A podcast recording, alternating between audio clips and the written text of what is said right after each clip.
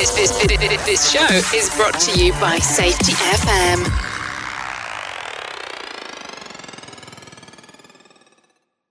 Warning the following broadcast contains adult language, adult content, frank safety discussions, and stories that might sound unbelievable.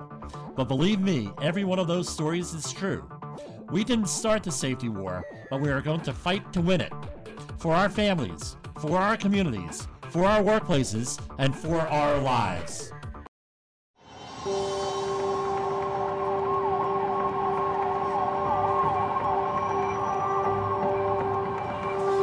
So there's been a nuclear attack.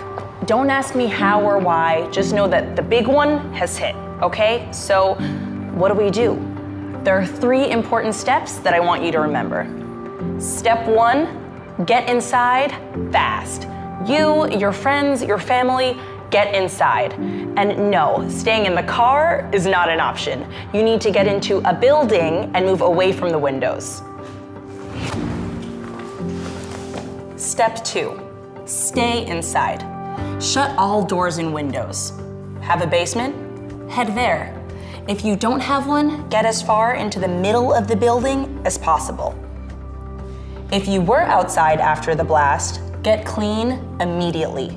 Remove and bag all outer clothing to keep radioactive dust or ash away from your body. Step three stay tuned. Follow media for more information.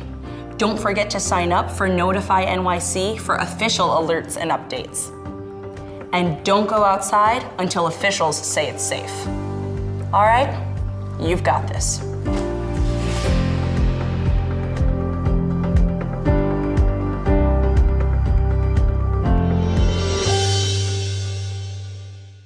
That's the alert we woke up with on Monday morning in my area, the metro New York area. The good thing is that there was no nuclear attack this week. I don't know whether to be happy, sad, anxious, or vindicated. A number of years ago, I wrote a book, Nuclear Terrorism A Family Response Guide.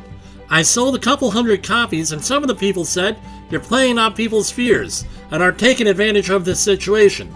And you should not be charging any money for this. Everything should be free. And we all know what the value of things that are free are. The value for most people is nothing. Some people loved it and said it was nice and concise.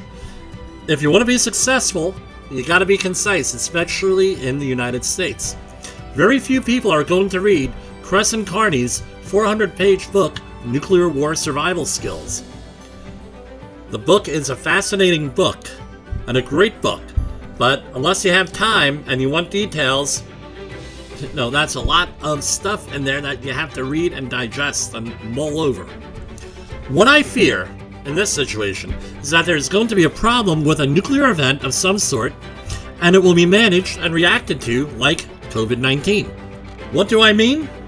I mean conflicting information, inconsistent information by the uninformed, uneducated, panic pornography mongers, leading to confusion, unrest, and of course, CYA moves by those in power. By the way, we're supposed to be entering into a third wave of this pandemic here, and they're bringing back a lot of the same things that didn't prevent the first two waves, right? So let's see what happens in the next six months. That's the danger when things are not managed well. The next disaster might result in a Chicken Little scenario where you might be 100% correct and everyone's going to ignore you. You're going to be like Cassandra from the old time Greek Odysseys. What happened with COVID? I heard back in the late 90s and mid 2000s and was involved in a project to respond to a global pandemic.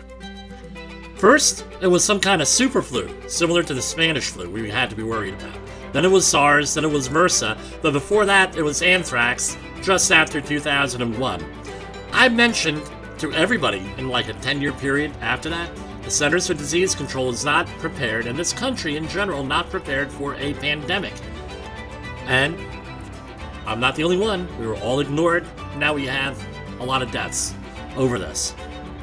When all of this stuff with bioterrorism and pandemics did not develop by 2010, all of the plans, equipment, PSAs, everything else went away. If you recall, we had something like 10 million N95 medical respirators that had expired and had to be disposed of at the beginning of this pandemic. No one really took this seriously, except for people in the prepper community like me, or like 5% of the population.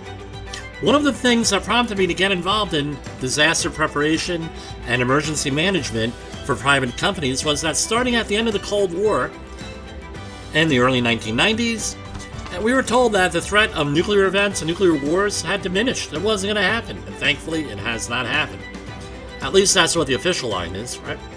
And then we, the government started decommissioning fallout shelters, which were usually in schools and other public buildings that were retrofitted or built as fallout shelters sometime in the 1950s and 60s.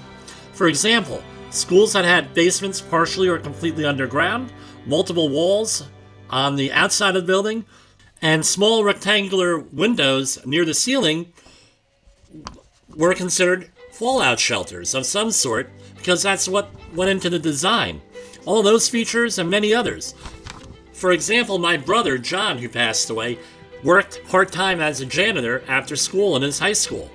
And according to him, all of the emergency supplies were underneath the stage in the auditorium.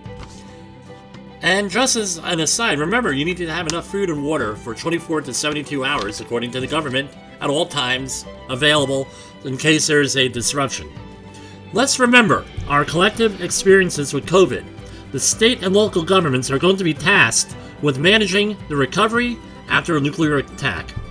Were you thrilled with the response from COVID?